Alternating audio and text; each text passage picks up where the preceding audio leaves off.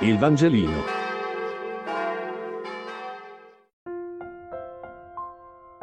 Mercoledì 3 novembre.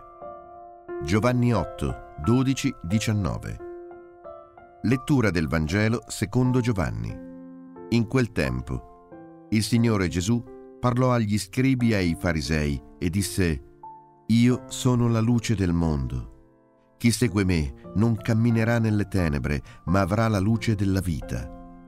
Gli dissero allora i farisei, Tu dai testimonianza di te stesso, la tua testimonianza non è vera. Gesù rispose loro, Anche se io do testimonianza di me stesso, la mia testimonianza è vera perché so da dove sono venuto e dove vado. Voi invece non sapete da dove vengo o dove vado. Voi giudicate secondo la carne, io non giudico nessuno.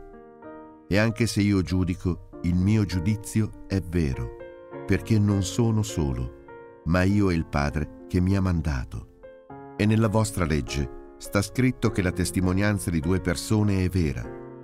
Sono io che do testimonianza di me stesso e anche il Padre che mi ha mandato dà testimonianza di me.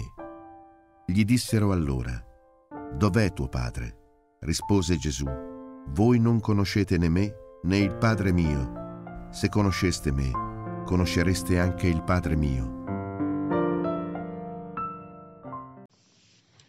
Anche la parola di oggi ha a che fare con il giudizio. Voi giudicate secondo la carne, io non giudico nessuno, dice Gesù ai farisei. Ma il primo giudizio dei farisei è sulla testimonianza stessa di Gesù, che non è ritenuta vera. Per confermare una testimonianza in un giudizio era infatti necessario che i testimoni fossero almeno due, entrambi autorevoli, donne escluse dunque, schiavi esclusi. Gesù dichiara di poter dare testimonianza di se stesso perché sa dove sono, perché so da dove sono venuto e dove vado, dice. Ma da dove viene Gesù? Lo dice verso la fine del brano. Anche il Padre che mi ha mandato dà testimonianza di me. Dunque Gesù viene dal Padre e la testimonianza è la stessa del Padre e del Figlio. E noi? Noi sappiamo da dove veniamo, da dove vengono le nostre azioni, i nostri pensieri.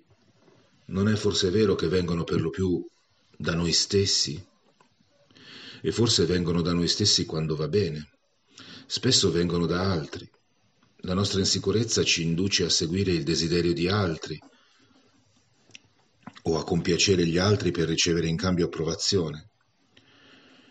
Quando invece la fonte delle nostre azioni siamo noi stessi, si verifica un cortocircuito per cui diamo retta ai nostri impulsi del momento, ai nostri interessi, ai nostri bisogni e finiamo per non apparire agli altri in una luce favorevole, ma piuttosto siamo egoisti, approfittatori o anche solo ripiegati in noi stessi, non attenti sinceramente al bisogno dell'altro.